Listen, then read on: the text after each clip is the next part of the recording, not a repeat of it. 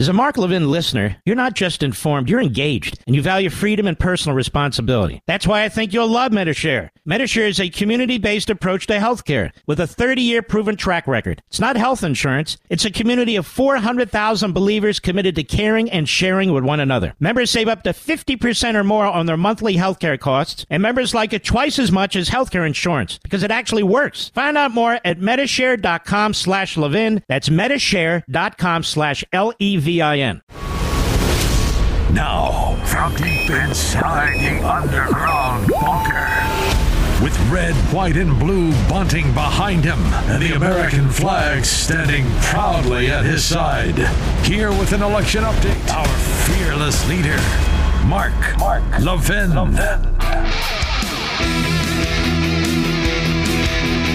What's the greatest threat to America? I'm asking you folks this. What's the greatest threat to America? Joe Biden, the American Marxist movements, the Democrat Party, and what they've done to our country? Or Donald Trump? Bill Barr says he can't tell. He doesn't know. He'll jump off that bridge when he gets to it. He's also a plagiarist in that respect, but we'll move on from that. So for Bill Barr, the, the call is too close to make. Chris Christie, the call's too close to make. Mitch McConnell, he prefers Biden over Trump. Peggy Noonan, she prefers Biden over Trump.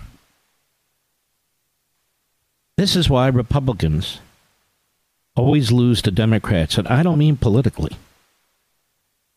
I mean the culture. I mean the rule of law. I mean our society. Because if it wasn't Trump, it would be DeSantis. And if it wasn't one of them, it would be one of the others. They're very comfortable, they say, with Chris Christie. Chris Christie is, is a rhino. Both physically and otherwise. He's a rhino. People are leaving New Jersey. Not because of the Democrat governor, because of Republican and Democrat governors. He didn't do anything effective there, financially, culturally, in any way. He's a safe Republican. And the Democrat T V networks love the guy. He didn't used to, but he dances and sings for their support. Bill Barr, they were going to impeach him. Uh, they can't get enough of him. Mortgage rates are at a twenty-one-year high, and they're going higher. Interest rates are going higher. The cost of food, nine out of ten Americans are saying, is prohibitive. The cost of gasoline, nine out of ten Americans are saying, is prohibitive. Utility bills, over eight out of ten Americans say it's prohibitive. In other words, Americans are struggling. Nobody walks through a A city street, when the sun has gone down, regardless of your race, in any major city in America anymore. Nobody. Because you put your life on the line. You may not make it. People are afraid of taking public transportation in every major city in America. The cops have been undermined.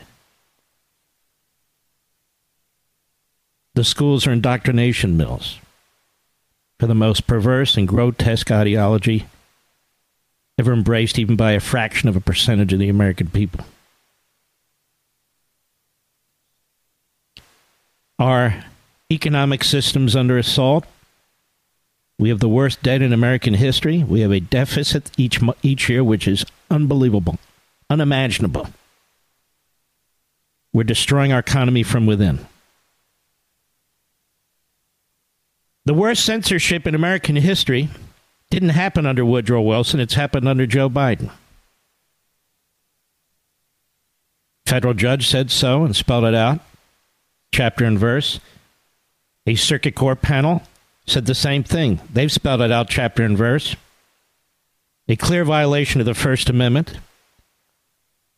When the United States government, the Biden administration, and its various departments are pressuring Twitter before Elon Musk came to the rescue, to interfere in our elections, to censor scientific information, to punish their political opponents, and all the rest.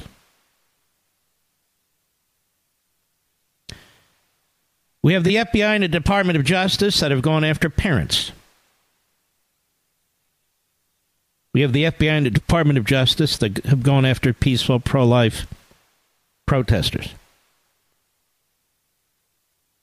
We have the F B I and the Department of Justice that have gone after the Catholic Church. They're starting to go after Orthodox Jews. We have a president of the United States who defies every immigration law on the books. And the worst mayhem we've ever seen with illegal immigration, where even Democrat mayors and their phony sanctuary cities are overwhelmed, overwhelmed, begging their president to do something about it, and he won't do a damn thing. Because this is part of the process. This is what he wants to do. We have women being raped and sold into sex trafficking, as well as children, on the southern border. We have the drug cartels pulling over, uh, pouring over the border. Every major city in America, in all fifty states, now has drug cartel operations taking place. M S thirteen coming across the border. Fentanyl coming across the border. Illegal weapons coming across the border. We don't have enough time to really figure out exactly the consequences of all this. But it's immense from today on in this country. It's immense.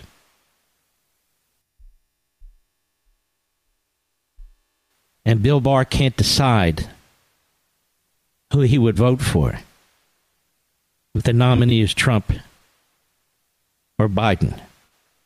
Chris Christie can't decide who he'd vote for if the nominee is Trump or Biden.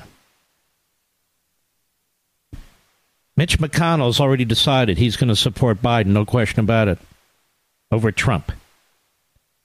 The usual operatives of the Rhino State, the Karl Roves, the Bush sycophants,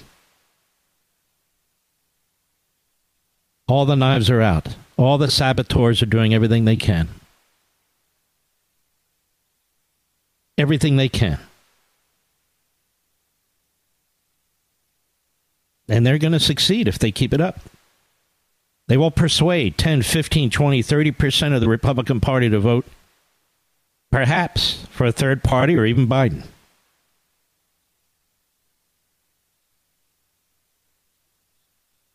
When you look at the real conservatives, Bill Barr is no conservative. He doesn't have any conservative credentials. He shows up at Federalist Society meetings, mostly to eat the Danish. When you listen to Newt Gingrich, when you listen to Victor Davis Hanson, when you listen to former U S attorneys,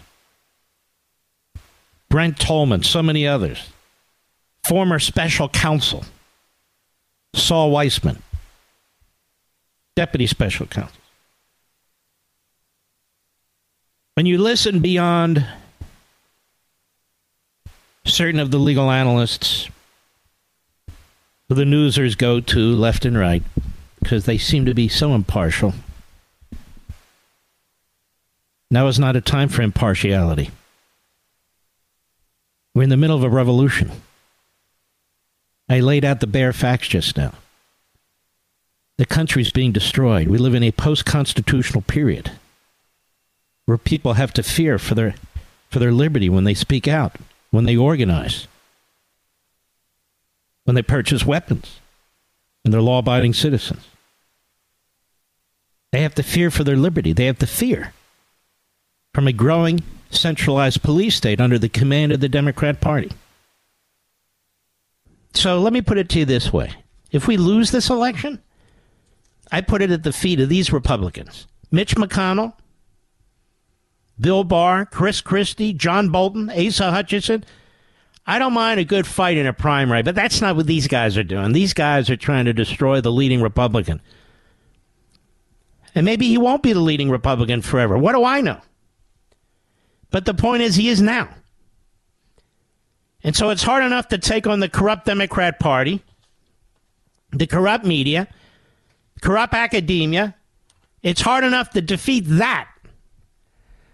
But to have these constant stilettos stabbing the back of your head, your neck, your back, makes it that much harder. To go on T V and give the enemies of this country, who are literally trying to turn it into some kind of Marxist regime with wide open borders, with fentanyl coming into this country, killing one hundred thousand people at a time, who are attacking our Bill of Rights. They get on T V in a sanctimonious, self-aggrandizing way. Because you're trying to cripple the guy who has over fifty percent right now in the Republicans, among the Republicans. It's sickening to me. Like I said, it's one thing for a candidate to duke it out with another. That's not why Chris Christie's there. Nobody cares about Chris Christie. Not even Missus Christie. In fact, when that all-you-can-eat smorgasbord play, what's it called, Corral, something or other? Golden Corral. When they see Christie coming, they shut those doors and bolt them up as fast as they can, Mister Producer. They don't want to lose money that week. Oh, my God. And when they see Christie and Bill Barr coming, it's like, oh, my Lord. It's like a hurricane. And when those two are done eating, trust me, it is like a hurricane. You're listening to the Mark Levin Election Special. Today's show is sponsored by our friends at Medi-Share. As a Mark Levin listener, you're not just informed, you're engaged, and you value freedom and personal responsibility. That's why I think you'll love Medi-Share. Medi-Share is a community-based approach to healthcare that lines up with the principles we believe in. Your values matter, and with Medi-Share, your healthcare dollars won't be used for medical procedures that don't line up with your beliefs. Medi-Share is the highest-rated healthcare sharing ministry with a thirty-year proven track record. It's not health insurance. It's a community of four hundred thousand believers committed to caring and sharing with one another. Members save up to fifty percent or more on their monthly healthcare costs, and members like it twice as much as healthcare insurance because it works. For a limited time, Mark Levin listeners will receive a one hundred fifty dollars gift card when you join Medi-Share. Terms and conditions apply. So to find out more, go to Medi-Share.com slash Levin, Medi-Share.com slash L E V I N. That's Medi-Share.com slash Levin. This is the Mark Levin Election Special. I'm going to tell you why I like Tim Scott. This man is a gentleman. Even when he's in the midst of a firefighter debate, he's still a gentleman. He says things that other people won't say. He has integrity. You know that he means what he says. He's a man who understands history. He and his family have lived history. He is a conservative. He is a Republican. He believes in liberty. And I have to be honest with you, folks. He comes under attack because he doesn't fit the left-wing stereotype. And yet, he's the happy warrior. He keeps moving along, and he keeps talking to the electorate throughout the country and during these debates. And whenever he speaks, I pay attention to it. Tim Scott, how are you, sir? Mark, when you speak, I pay attention. There's oh. no question that your intellect, your fire is something that stokes the embers of passion in my heart for our country. And I got to tell you, Mark, I know this is not what you asked me to talk about, but I got to tell you anyway. When you wrote the book, The Democrat Party Hates America, I said, hmm. But I got to tell you, Mark, after watching the dude in the house, I won't even mention his name, refer to me as Sambo, it just oh tells God. me that the Democratic Party, that they don't just hate America. I think Joe Biden doesn't like black families, because when I look around, what I see is them using race and class to divide our country. It is wrong, Mark. It stirs my soul, and I can't imagine why in the world They keep doing that to our country. Poor black kids deserve better than the leadership we're seeing in Chicago and L A and around the country. I gotta tell you, Mark, you got me fired up. Well, I'm going to tell you something, Senator.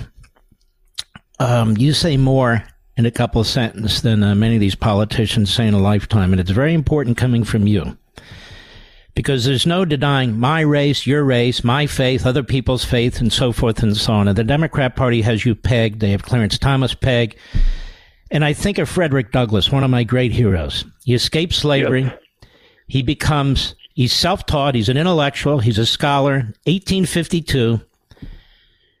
He disagrees with many of his fellow abolitionists, not on slavery, of course, but they're trashing the Constitution. And he says to them, why are you trashing the Constitution? The Constitution doesn't perpetuate slavery. It's the greatest governing document on the face of the earth. We need virtuous people to yes. administer the Constitution. That's what yes. we need. And that sounds to me a lot like you. Well, Mark, I, I got to tell you, I'm a fan of Frederick Douglass, too, and Abraham Lincoln. And what those two men understood, it was celebrate our founding fathers, not because they were perfect. They were flawed, but it was the Constitution that was the anchor to absolute truth. And absolute truth is how we set people free. You see, Frederick Douglass understood that our Constitution and our Declaration of Independence gave inalienable rights. The Declaration says it well. That doesn't, it, our rights don't come from each other. They come from a creator. And amongst those rights, life, liberty, and the pursuit of happiness, we must embrace our founding documents because they set people free. And the radical left, they're willing to lock poor kids into failing schools by having the teachers' unions stand in the doorway of the schoolhouse, trapping them in, and the D As in these liberal elite cities unlocking the jailhouse and letting people out. Mm-hmm. It's just disgusting. It is disgusting. And you mentioned in the last debate something that almost nobody else would. And yet it's the truth. There have been scholars who've written about it. Even Patrick Moynihan wrote about it many years ago, the Democrat who became a Democrat senator from New York, which is that these social programs destroy the family of the poor, particularly the black family. They destroy the nuclear family, and they destroy the whole work ethic. And you, so far, have been the only one who's even mentioned that. Tell me a little bit more about that. Well, Mark, if you think about it, listen, I, slavery was a great evil upon our nation. I make no excuses. I pull no punches. Slavery was evil. No good came out of slavery. But I must concede, and we should all take a close look, that the black family coming out of slavery, we survived poll taxes and literacy tests and even discrimination woven into the laws of our country. But the great society introduced by L B J devastated poor and particularly black families by making the exchange, forcing the man out of the house so checks would come in the mail. The result of that has been devastation that you measure in these big blue cities in crime and in unemployment and uneducated people. And hope deferred makes the heart sick. It is time for us to tell the whole story, Mark, that in the nineteen sixties, seventy plus percent of black kids grew up with two parents in the household. In the two thousand twenties, seventy percent of black kids are growing up in a single parent household. And that is the foreshadowing for the rest of the country. Now forty percent of white kids and working class families are growing up in a single parent household. If you want to know if socialism works, take a look at the devastation around our nation. And I must stand up and shout from the rooftops if I can't reach the mountaintops, because I was that poor kid, Mark, growing up in a single-parent household, mired in poverty. But thank God Almighty, I was given the greatest citizenship on earth. And in America, you can rise beyond your circumstances. You can chart a new course. That's rare on earth. And if people want to help you, where do they go? Mark, please ask everybody to go to vote tim scott dot com. I need your help. I need your help. And I need your resources, because the radical left, they're calling me everything but a child of God. But I'm going to stand in the fire. vote tim scott dot com. God bless you, sir. You're listening to the Mark Levin Election Special. Today's show is sponsored by our friends at Medi-Share. As a Mark Levin listener, you're not just informed, you're engaged, and you value freedom and personal responsibility. That's why I think you'll love Medi-Share. Medi-Share is a community-based approach to healthcare that lines up with the principles we believe in. Your values matter, and with Medi-Share, your healthcare dollars won't be used for medical procedures that don't line up with your beliefs. Medi-Share is the highest-rated healthcare sharing ministry with a thirty-year proven track record. It's not health insurance. It's a community of four hundred thousand believers committed to caring and sharing with one another. Members save up to fifty percent or more on their monthly healthcare costs, and members like it twice as much as healthcare insurance, because it works. For a limited time, Mark Levin listeners will receive a one hundred fifty dollars gift card when you join Medi-Share. Terms and conditions apply. So to find out more, go to Medi-Share.com slash Levin, Medi-Share.com slash L E V I N. That's Medi-Share.com slash Levin. This is the Mark Levin Election Special. Vivek Ramaswamy, how are you, sir? Good to be on, Mark. How are you? You're one of the most articulate politicians, or new politicians, I've ever heard. One of the most intelligent. You have uh, really a very a very fine gift in this, and that's very important, communication and so forth. You're a very successful businessman at a very young age, self-made. And these are very, very important qualities, particularly for conservatives, I think. But I want you to tell me, and I'm serious about this, and I asked the other candidates too, those who are willing to come on, how do we know you're a conservative? You don't have a long history of conservative activity. I'm not even talking about government, politics, maybe your associations, maybe your donations, maybe your speeches. And so three, four, five, six years before you decided to run, were you involved in anything? Or explain, but however you wish. Yeah, sure. Well, look, I'll uh, I'll share with you that, first of all, I, my career was as an entrepreneur, right? So it wasn't in professional politics.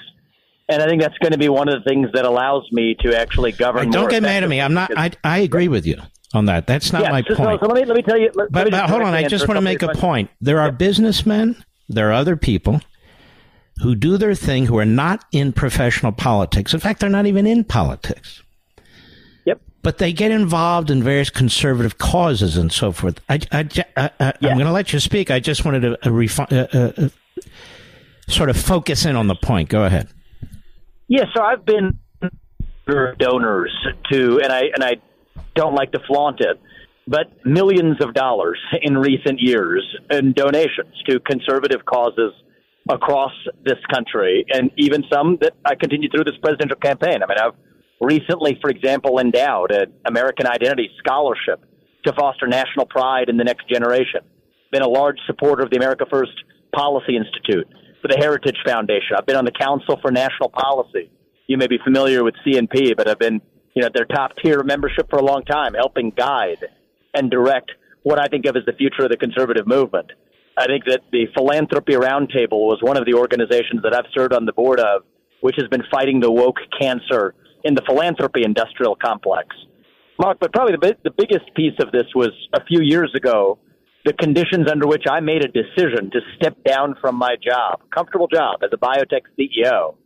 I had led that company as C E O for seven years. But when the George Floyd-related, post-George Floyd death, Black Lives Matter protests were raging across this country, there was a demand for me to do the same thing that every other biotech C E O was effectively required to do. Pay homage to the temple of B L M, praise them, maybe make a donation. I refused to do it. that led to a series of controversies that actually led to a couple advisors from my company resigning. And I had to face the choice of whether I was going to bend the knee and stay in a cush position or whether I was going to take the sacrifice of speaking my mind without apology, but have to separate myself from the company to do it. And that's the choice I made. And so, you know, the thing about me, Mark, is I've written three.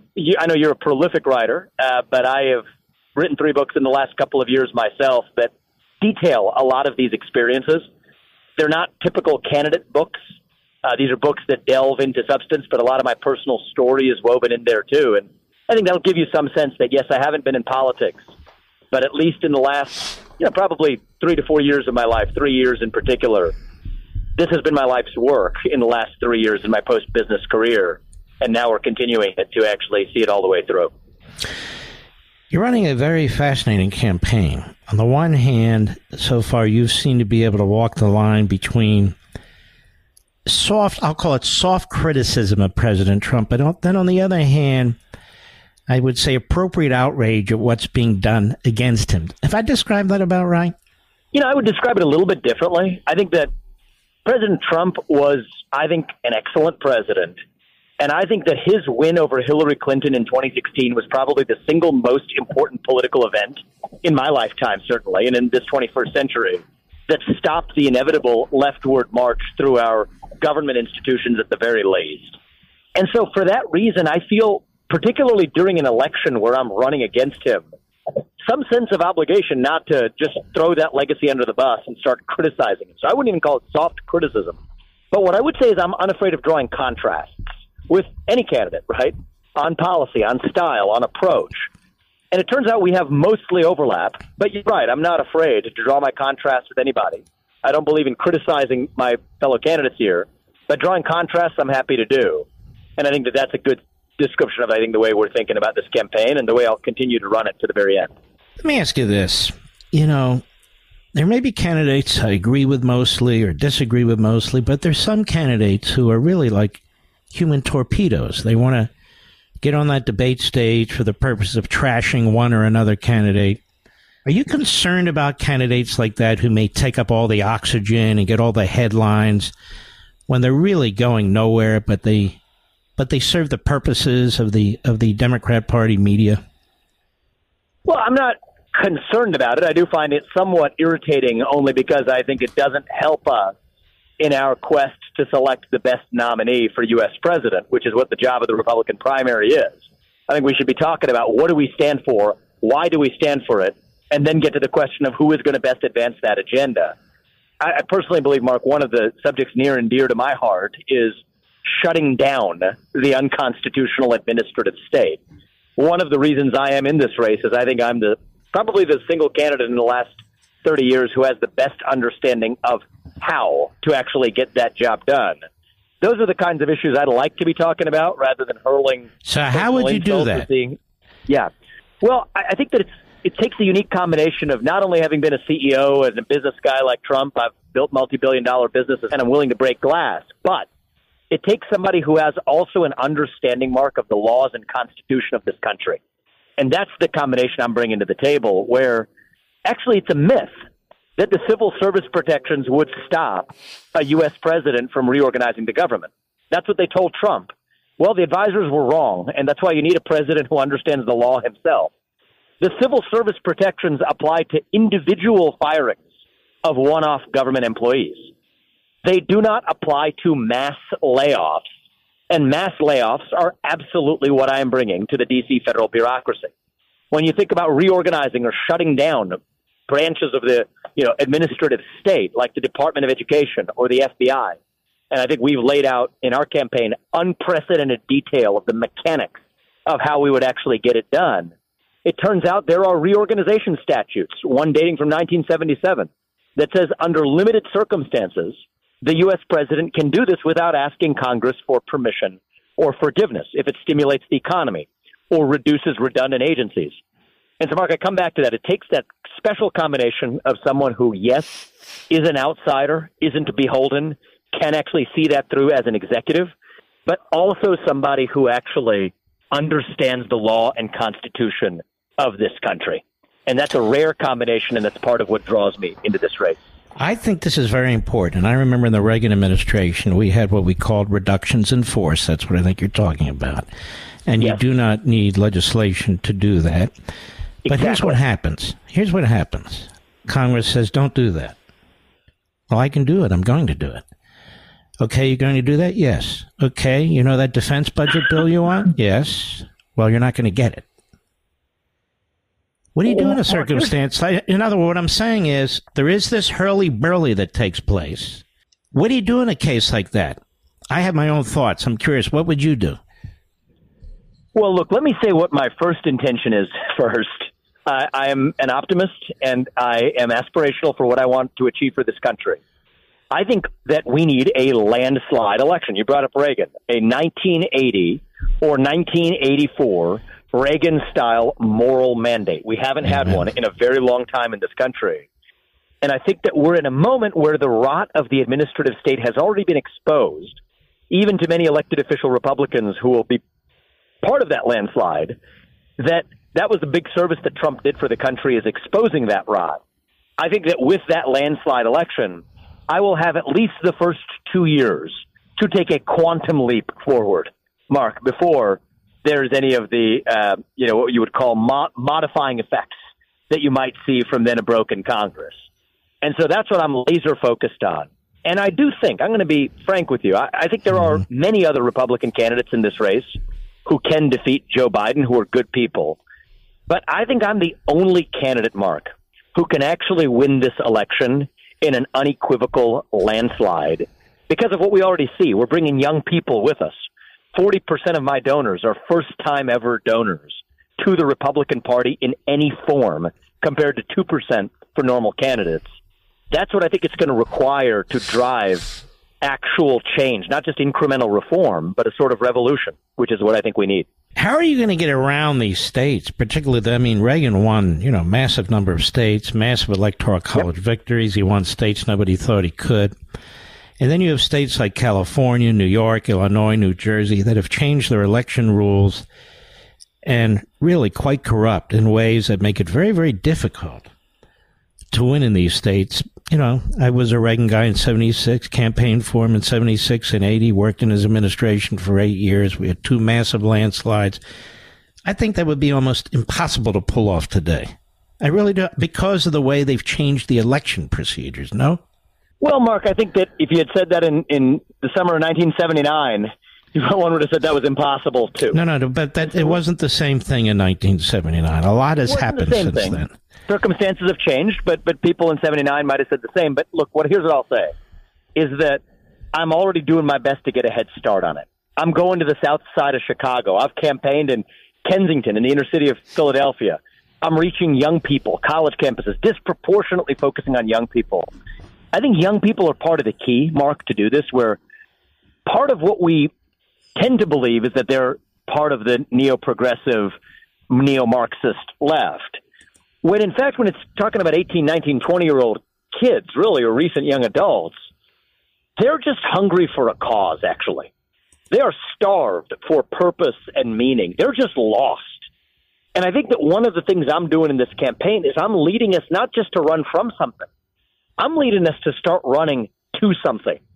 And that really resonates with young people and brings along people who might have thought of themselves as, you know, even a Bernie Sanders voter, that actually come along and say, you know what, if individual, family, nation, and God are filling the vacuum in my heart more than race, gender, sexuality, and climate, maybe I'll try the other thing this time. That's what we're seeing across the country. So I'm I'm hopeful, Mark. I'm not saying that it's nothing's definite, right? We have our challenges ahead of us, but I certainly think I am the candidate who is best positioned to deliver that landslide as the youngest person ever to run for president in our party. I think the traction we're seeing is good evidence of that already this early on, going from zero point zero to third place in the Republican national polling, and the donor base that's particularly unique of small dollar donors we've built up. So it's early, but I am hopeful, and I think that that's the best chance we have. I will say this. You are a very positive voice in this race. You know, I listen to some of these guys. I'm just being honest.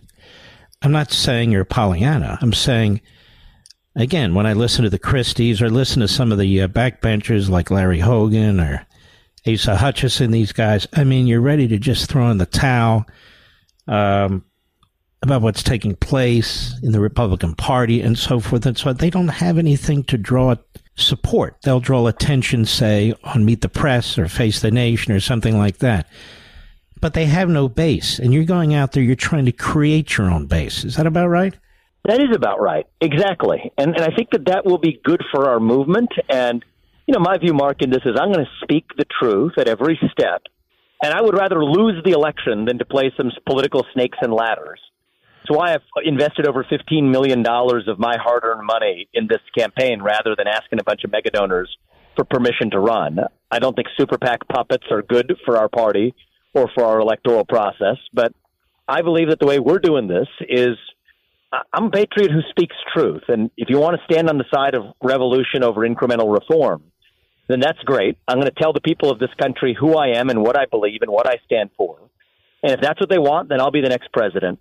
But if everybody in this country knows who I am and what I want, and they want to go a different direction, I'm at peace with that as well.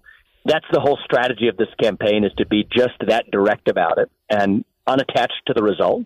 But I'm called to serve. And if the people of this country feel like they need to call me to serve as the next president, I'll do that for the next eight years. And I'm confident that when I leave office in January twenty thirty-three, we won't have an administrative state. We will be independent of China. We will not depend on our enemy for our modern way of life. We will be growing at a four plus percent G D P growth rate again. And most importantly, young Americans will be proud of being citizens of this country again, which is, I think, the single most important thing I can deliver. Well, I'm glad you came on. I think you uh, you made a very strong case for yourself, Vivek, and I want to wish you a lot of safety and uh, success out there. And if people want to help, where do they go? Go to Vivek twenty twenty-four dot com, V I V E K twenty twenty-four dot com. We prefer volunteers to donors, though, though we'll take both. And I appreciate that. Appreciate the opportunity, Mark. All right. God bless. Take care of yourself. You're listening to the Mark Levin Election Special. Today's show is sponsored by our friends at Medi-Share. As a Mark Levin listener, you're not just informed, you're engaged, and you value freedom and personal responsibility. That's why I think you'll love Medi-Share. Medi-Share is a community-based approach to healthcare that lines up with the principles we believe in. Your values matter, and with Medi-Share, your healthcare dollars won't be used for medical procedures that don't line up with your beliefs. Medi-Share is the highest-rated healthcare sharing ministry with a thirty-year proven track record. It's not health insurance. It's a community of four hundred thousand believers committed to caring and sharing with one another. Members save up to fifty percent or more on their monthly healthcare costs, and members like it twice as much as healthcare insurance because it works. For a limited time, Mark Levin listeners will receive a one hundred fifty dollars gift card when you join Medi-Share. Terms and conditions apply. So to find out more, go to Medi-Share dot com slash Levin, Medi-Share dot com slash L E V I N. That's Medi-Share dot com slash Levin. This is the Mark Levin Election Special. Governor Ron DeSantis, how are you, sir? I'm doing wonderful. How are you? I'm doing wonderful, too, sir. I'm going to ask you a question, by the way. I watch this on uh, some of my favorite shows and some shows that are hosted by reprobates. And I've noticed that a part of the media keeps rooting for Vivek Ramaswamy or Nikki Haley to overtake you in the polls. Isn't that weird? And why are they rooting against you, do you think?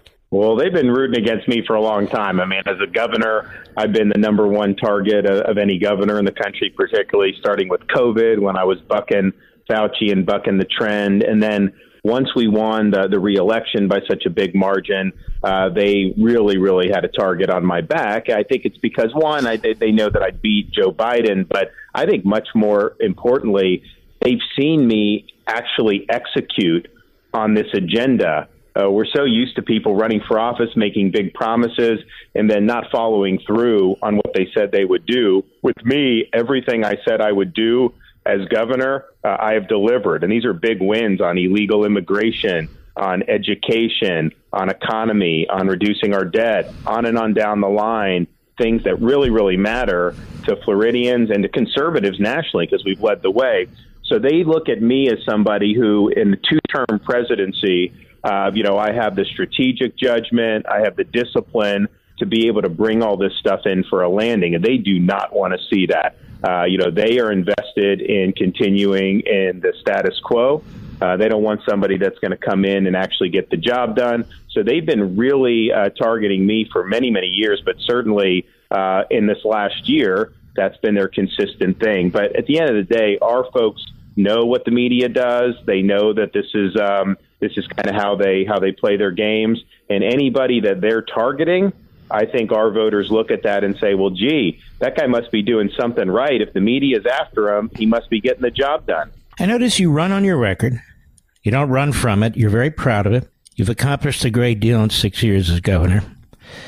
And I'm not trying to create a controversy of any kind, but I also noticed that Nikki Haley, who was a governor for eight years, does not run on her record. Am I missing something? No, I mean, I, I don't know really necessarily what the record would be.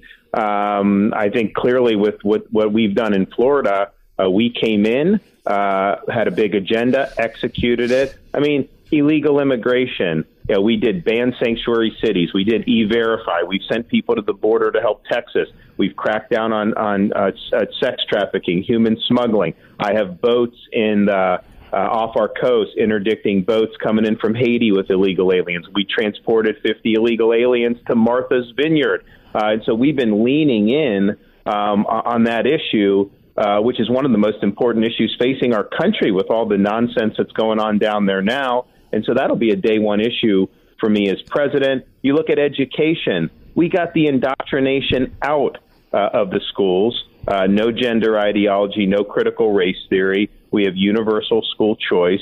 Uh, these are things that are really, really significant and that have led the nation. And so we were, we've not been a caretaker Uh, governor. We've actually leaned in on some of these issues. And, you know, all these Republicans, I think every single Republican who's running uh, has criticized me uh, for taking the fight to Disney regarding the gender ideology in the elementary schools. I mean, we had a situation in Florida where we said, and I'm a father of a six, five and a three year old. So this is something that's sensitive to me and my wife.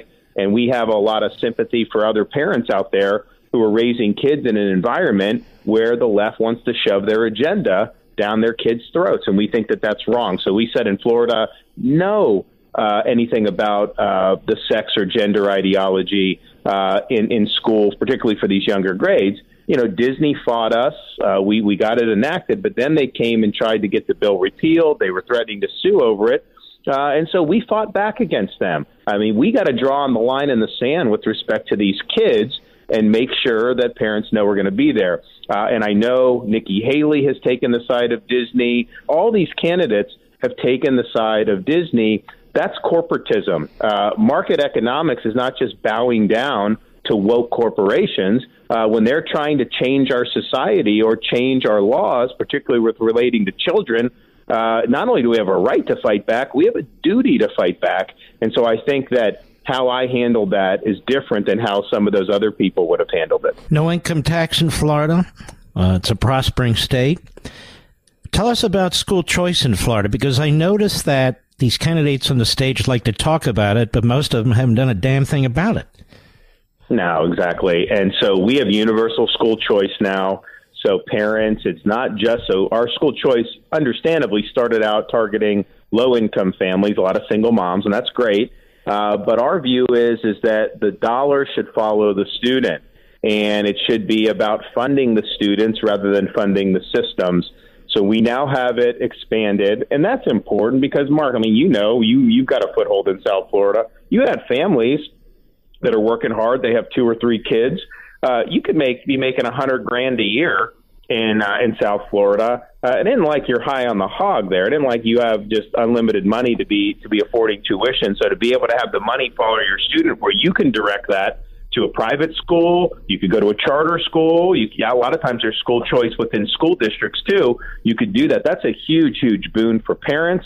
It's also a big boon for parents that want religious education. Um, you know, we've got a lot of uh, parochial schools, a lot of Catholic schools. We have Jewish day schools. We've got, um, you know, uh, Protestant uh, Christian schools, and a lot of parents uh, really want that component. And we want to be able to help deliver all the options to them. So people say, oh, well, if you do that, it's going to be bad for the traditional school systems. All I can tell you in Florida is we've never scored better on these tests than we're doing now as a full-blown school choice state. In the most recent uh, Nation's Report Card, we were third and fourth, respectively, in fourth grade reading and fourth grade math nationwide. That was not the case when I was growing up in Florida. And so what it does is it empowers the parents. It's good for the students, but it also causes the other schools uh, to up their game because they got to compete for students instead of just having a monopoly over students. Let's talk about energy if we can, Governor. Uh, Joe Biden and his administration are destroying the energy sector. They're backing these uh, radical left-wing groups that are bringing lawsuits against uh, energy-producing companies to try and steal their resources, their capital, the R and D money, uh, use it like they did with the cigarette companies, although I don't know what happened to that money, but it would be gobbled up and devoured by the government and redistributed to some left-wing cause. They're also nationalizing millions of acres of land and then claiming that they are not to be developed. That is, you can't drill on them and so forth. We're going to reach a point, a choke point, where we're not able to produce what's needed in this country to run our industrial heartland, uh, for people to warm their homes or cool their homes, to run our automobiles and so forth and so on. This is the plan. This is what they're doing, trying to push people into E Vs. This is a disaster for this country, these ideological nincompoops. Do you have a plan to counter this? Yes, we don't want to be relying on foreign countries, and so independent from that, but even beyond that, we want to be the dominant energy producer in the in the entire world. That's important, one, to get prices down at the pump uh, for Americans. Uh, two, it helps the economy overall because it, it energy costs impact all prices. So it's relief from inflation, helps small businesses, it helps our industrial base. But maybe most important of all, it helps our national security. Biden's anti-energy agenda benefits Russia, Iran, Venezuela, and China. I mean, just think about his push to force people to do electric vehicles. Where does the the minerals and, and, and the things that they mine, where does that come from to go into the batteries and whatnot? Most of it comes from China. And so it makes Americans more reliant on China. It will Uh, totally decimate our automobile industry here at home. Uh, we have these minerals. We have reserves. And Biden takes that out of circulation so you can't mm-hmm. actually mine in the United States. And so he's making our country way, way more vulnerable um, as a result of this. And here's the thing. It will not work. Um, if you want to uh, reduce carbon emissions, which he claims is the most important thing, you should be embracing things like natural gas. I mean, that's the reason why U S emissions have gone down, because more power plants use natural gas instead of coal. Natural gas is a lot cheaper. You have the developing world that is very energy poor. Uh, what Biden is saying is somehow they're not going to be able uh, to advance their societies, because uh, if you have abundant energy in some of those countries, it will lift Uh, a billion people out of poverty uh, over the next generation. And so I think we should be exporting our natural gas uh, to all these places. Give it to Europe so that they don't have to worry um, about any hostile countries. We've got to choose Midland over Moscow when it comes to energy. We've got to choose the Marcellus over the mullahs, and we've got to choose Bakken over Beijing. If we do all of that, the average American's going to do much better in their pocketbook, but our country is going to be way more secure as a result. Governor, the uh, G A O, the O M B, the C B O, they put out a joint report in May. They said federal spending is, and I use their word, unsustainable. That's the federal numbers pushers, each branch of the government, except the, the judiciary, of course. But they said it's unsustainable. And that was about last year, when they said the debt, excuse me, the deficit was the greatest in American history in twenty twenty-two. Well, it's doubled now in twenty twenty-three. And Schumer uh, is blowing off the caps that they negotiated in May. The Senate Republicans, most of them, are going along with Schumer.